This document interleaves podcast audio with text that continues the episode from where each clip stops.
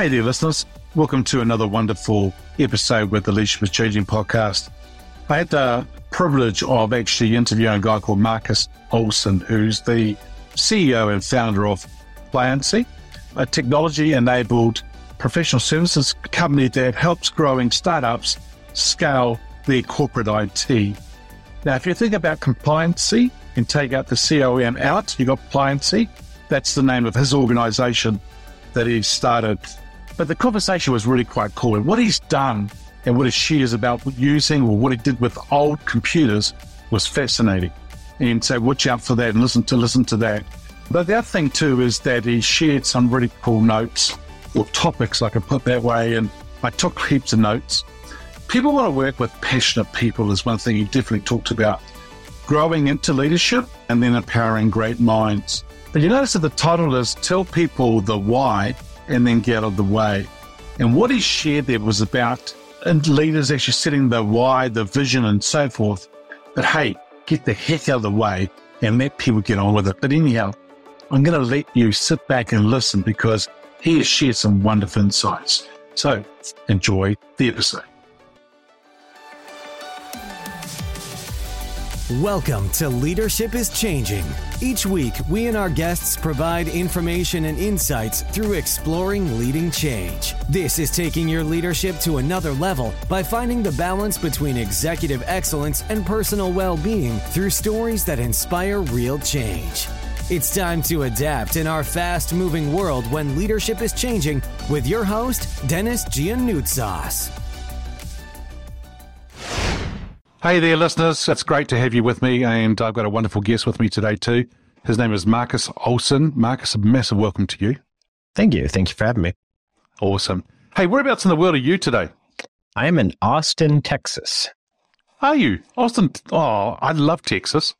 I think Texas is a place that I would like. If I wanted to go to the US to live, it would be Texas. Yeah, just avoid the summer. Yeah. It's really hot. It was a brutal really, one this year. Yeah, it's really, really hot. Hey, yeah, cool. Hey, look, I've given the listeners a little bit of a introduction to you and your background. Tell us a little bit more about you. Yeah, I am an IT guy. That's just basically what I call myself. I've been a technology passionate person since I got my first computer when I was somewhere around 10 years old. It was an old IBM 286 and I just fell in love with technology and I've always had some sort of role ever since interacting with people and helping them use technology in some way or fashion. And eventually I started a consulting firm that basically works with small emerging companies or investment firms and helps them leverage technology to grow their businesses.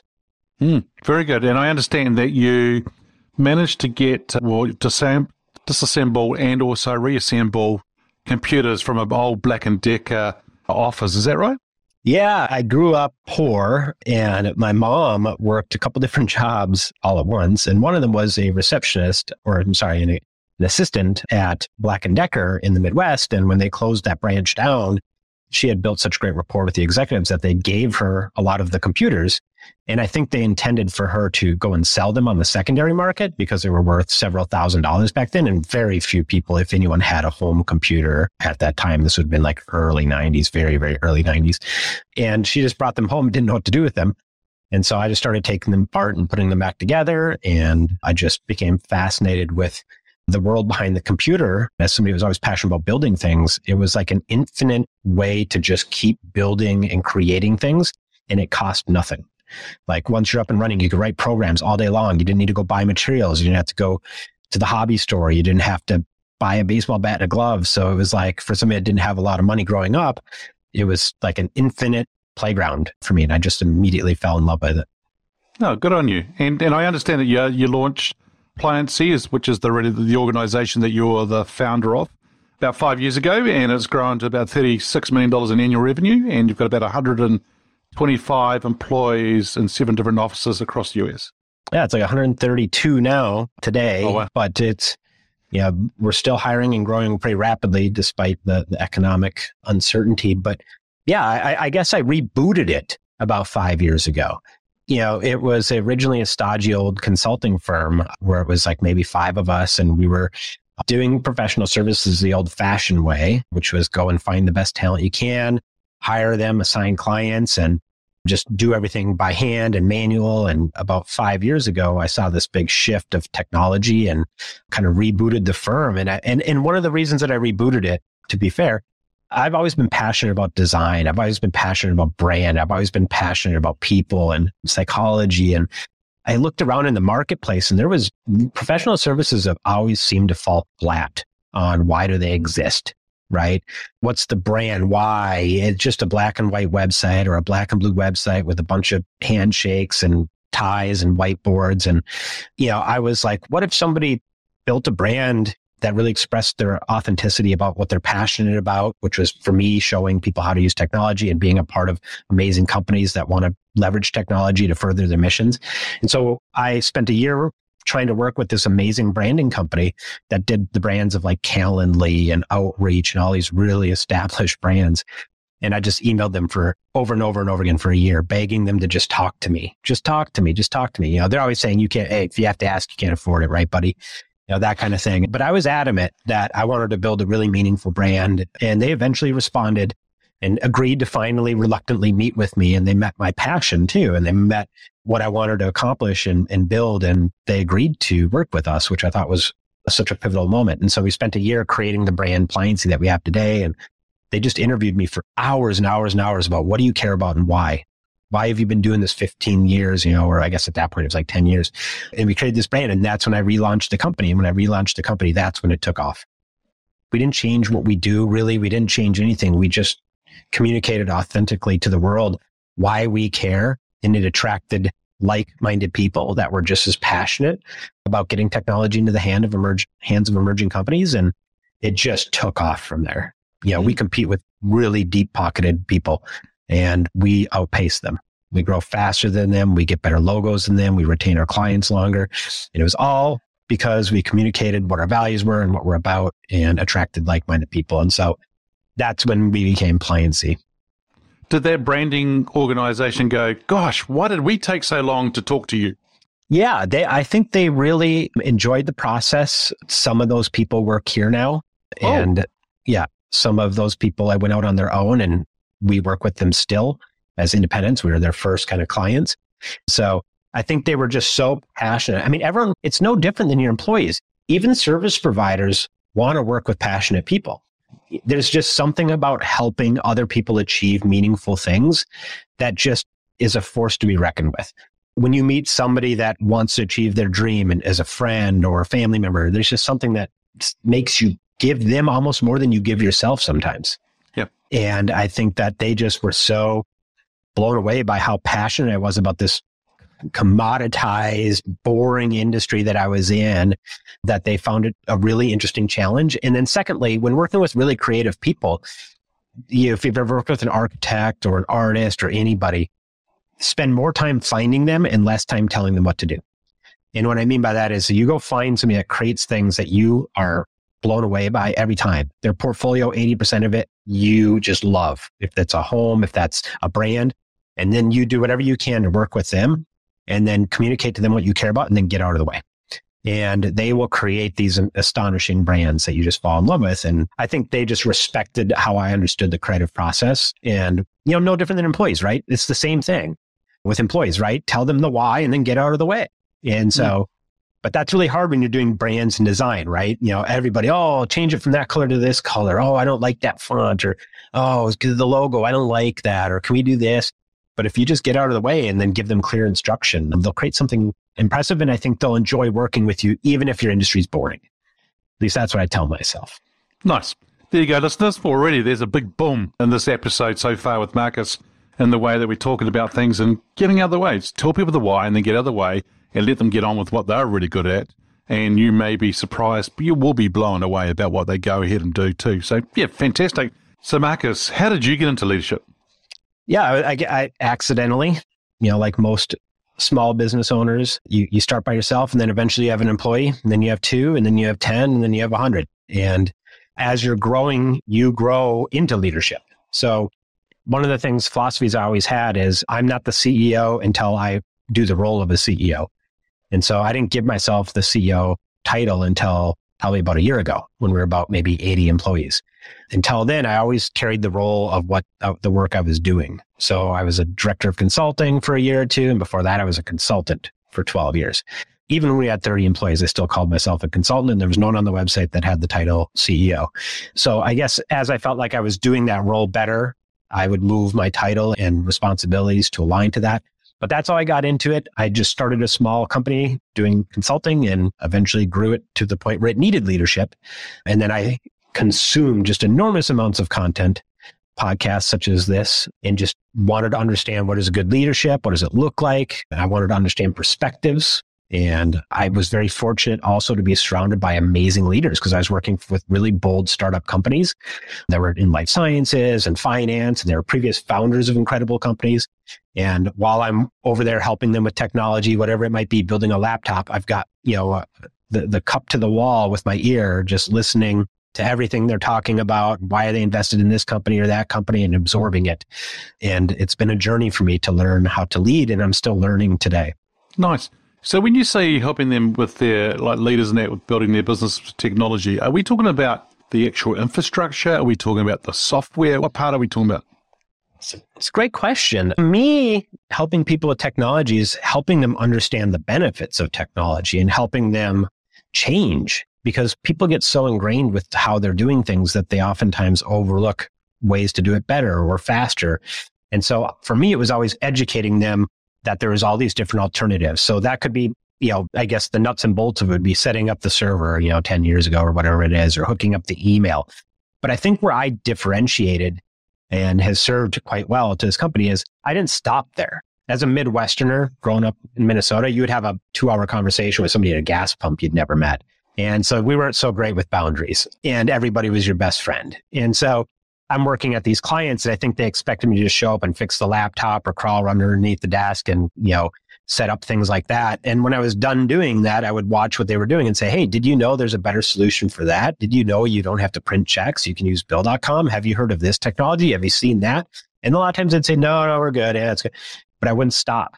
I would just keep going and going and going. Oh, and I want to understand, well, why are they resistant to this? You know, why don't they want to change? You know, and so I just became just fascinated with understanding people and working with them to understand how I can get them to slowly migrate and change. And then five years later, they'd be like, that was the best experience ever. For me, it was hell, you know, five years convincing them and working with them, but eventually they'd come around. And so that's what I became passionate about. And, and that's how I kept this term consultant when the, most of the industry that I'm in went to techs or field techs. And I just hung on to this term consulting because I felt we could do just so much more than fix laptops for businesses. Mm-hmm. A lot of the people I work with, they complain about the fact that, well, they struggle with the fact that they don't have enough time in the day, so many things to get done. I'm sure there's apps out there. I'm sure there's technology out there today that's going to help them with their time, not for them to just to do the work, but also maybe delegating and things like that. Is that something that you experience with people as well that you work with? I experience it with myself every day. I'm very self aware. I was just meeting with the leader of our data team, and he's trying to convince me to use this tool called Looker that we have in our company that's you know, kind of like Tableau, where you can build your own dashboards and they've got all the data piped in. We got like a four or five person data team piping in all this amazing data. And they're like, you can go answer your own questions in the data. And I'm like, Blair, I don't have time to learn Looker right now. And you know, and he's like, well, do you just not care about data and you don't care, you know, do you not care about how we could use this for beta data driven decision making and everything? I'm like, Blair, we spend $2 million a year on data. We probably spend more than any of our competitors on data. Of course I care. Then I'm like, I got to go, Blair. I have to go have a meeting. So I hop in the car to go drive to this meeting. And it's like, I get five minutes away from my house and I'm like, oh, you jackass. Yeah. To myself, I'm like, you are exactly what you, you know, Blair's doing to you, what you did to executives for so many years back in the day. Just stop printing checks. Use this technology. Stop doing that. You know, if you have two monitors, you can get more done. And so I reflected and I set another meeting with him today, a day later, and said, all right, let me come back to this. And, you know, okay, why did I say that? We did like the five why exercise, right? Like, why did I do that? Why did I say I didn't have time? Why did I not value it? Right. And we came to this great conclusion of how we're going to fix that you know and so but yeah that is the struggle is like we're all resistant to change. And so that was a learning experience for me but yeah. Yeah. Wow. Here's a question for you. You know this person can be alive or from history who's your favorite leader and why? You know I would say that there isn't any one. I think of all of them as having s- certain traits that do certain things exceptionally well. Steve Jobs was stubborn, and I respected that immensely. You know, and I look at a lot of the things I do, I'm stubborn as well.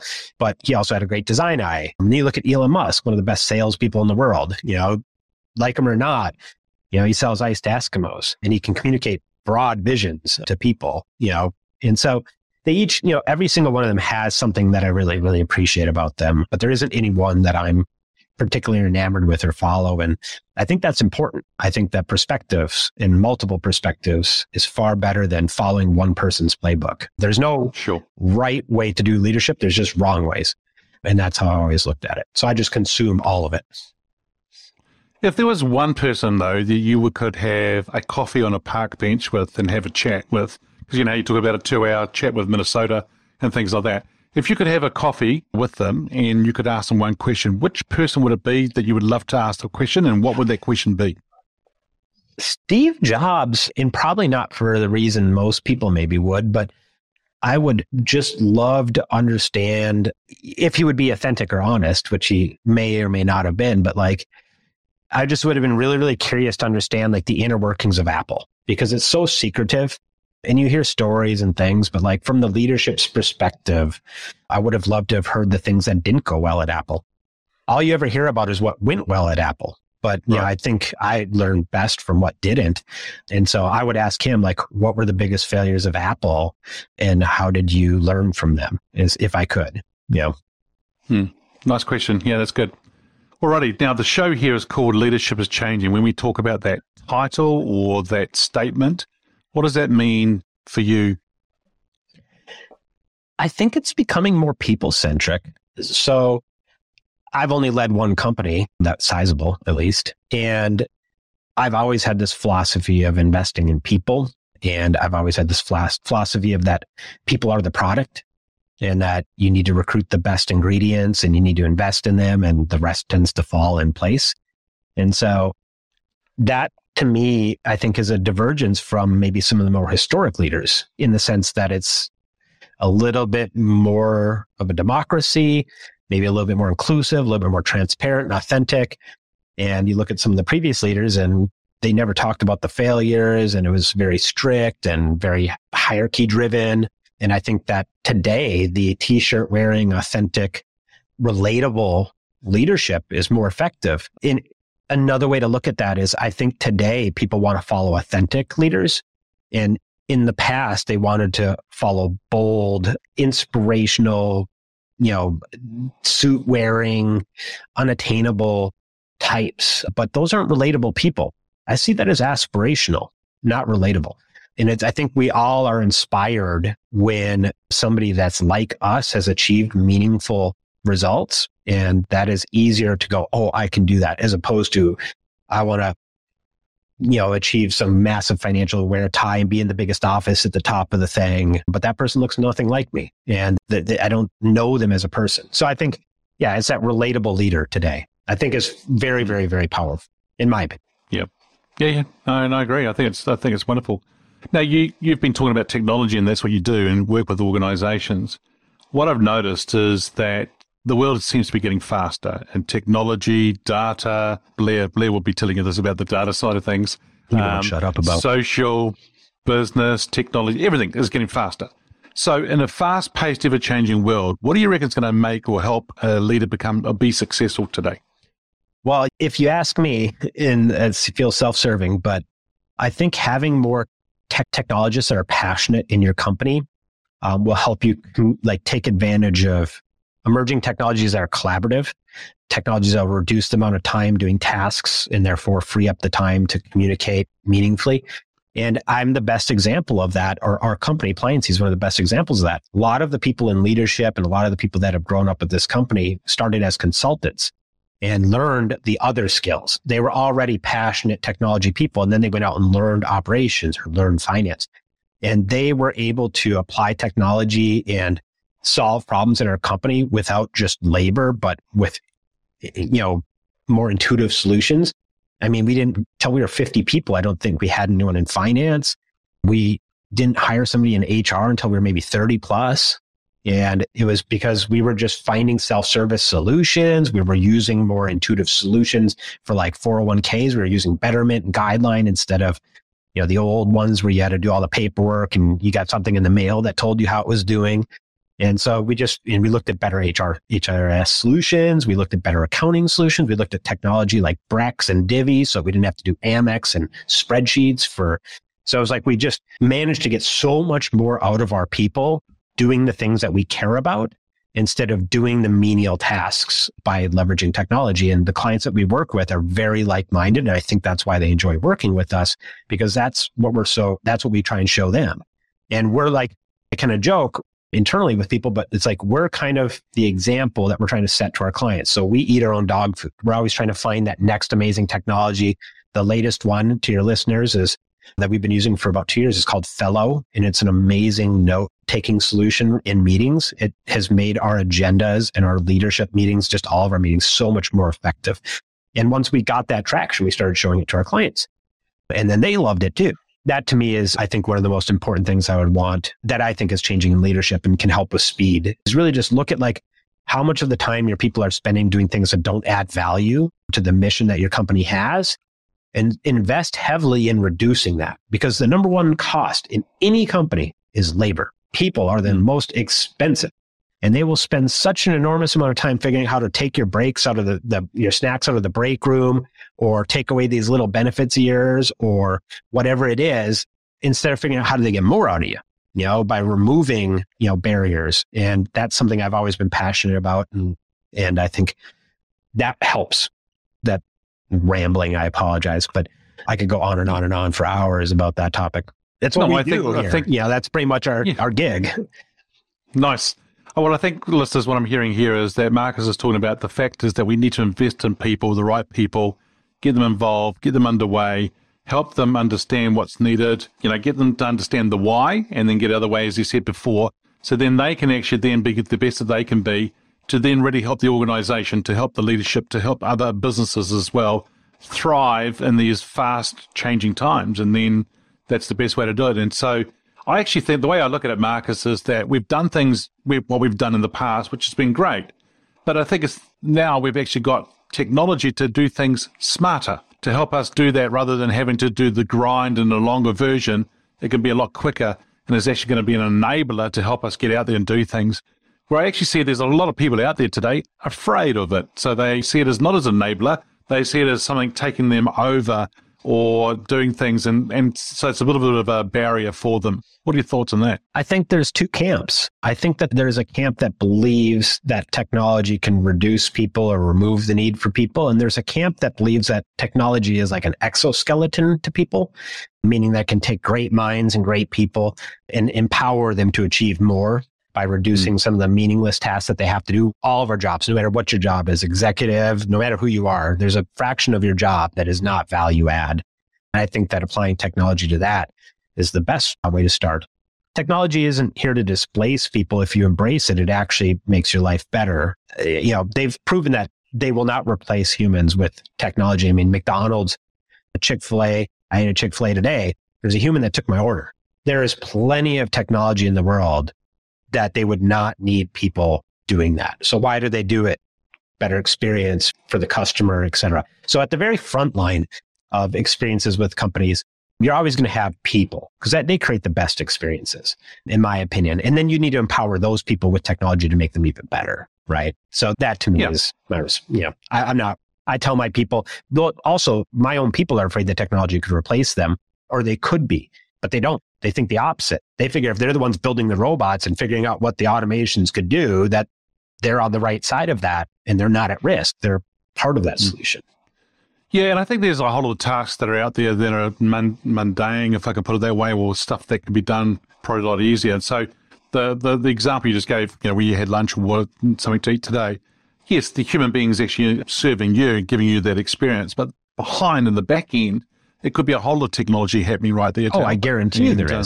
Yeah. I, I, I, guarantee you that if you looked inside the Chick fil A, it's probably all kinds of machines and things and flipping, you know. But the, the part that matters the most about Chick fil A's brand is the people. You know, they're some of the best people. If you've ever eaten at Chick fil A, their experience is far better than any others. But yeah, I think the other, you know, thinking about technology and and if you think it's going to replace you, then you're probably doing a job that you're not that passionate about. Because mm-hmm. it, let's, let's say you're stamping, you know, architectural drawings at like the county and you're just flipping the page and stamping it. If that your job is just to go in nine to five, stamp the things and then go home, then yeah, you're afraid technology is going to replace you. But if you're passionate about you know, reviewing architectural drawings and making sure they follow code and everything, then you're going to say, all right, how do we do this better? How do I look through more of these quicker? How do I find more errors in these? And you're going to feel like you're a part of the solution. And so a lot of that is, it depends on whether or not you're probably doing something you enjoy as to whether or not you're afraid of being replaced. Yep. Cool. Now, you and I have been talking about leadership and about leaders. If we change lens or gear here and talk about employees and from their perspective, how has employees' expectations of leaders changed? Well, I would have to say that I personally have only worked for a handful of companies and I never really got to experience true leadership. So I don't have a lot of personal experiences, but I would say that from what I've heard from our employees and, and just around, it does feel like authenticity and transparency is becoming incredibly important and valuable. And I think that that's compounding on companies spending more and more time on their why and and trying to get the right people to join the company for the right reasons. And then once you've got people in the company that really truly believe in the why and the mission, transparency and authenticity becomes like a multiplier because you're involving them in the goal. You're saying, "Hey, we got this challenge or this thing and we're working through it." And they get engaged on that. They're like, "Okay, how can we solve this?" Yes. But if they're not there for the why or everything else, then they, they're going to go somewhere else. You know, oh, there's a problem or oh, we're not perfect at this. Okay, I'm going to leave and go somewhere else. So, I mean, there's so many different moving pieces you have to get right. And I think it's authenticity and transparency combined with a why and a good mission that you truly believe in. And then that creates people that are true problem solvers in your company at every level. They're not just there for the ride. You know, they're there to, to really contribute in a meaningful way. Yeah, not there for the paycheck, but they are contributing in a meaningful way. I love that. Yeah, how you finished that off. Yeah, good. Now I'm going to get you to get your crystal ball out here, and we're going to talk about the future. Where do you see leadership being in five years? I think we're just going to continue to see more and more authentic leaders, more and more relatable leaders. Silicon Valley tends to be, at least in the US, about five years ahead of the rest of the country. So you know, 10 years ago, 15 years ago, I'm in Silicon Valley on Sand Hill Road and I'm seeing these young 22 year old, 23 year olds doing startups and starting these big, amazing companies today, data companies and all this stuff. And they were wearing t shirts and flip flops and, you know, they were just relatable, normal people. And they got a lot of crap for that back then. You know, Silicon Valley, California got a lot of crap for that. I tell you, I see that in Boston now. I see that in Austin. I saw that in Manhattan. I see it everywhere now. And, you know, it's really just, you know, the suit and tie is dead.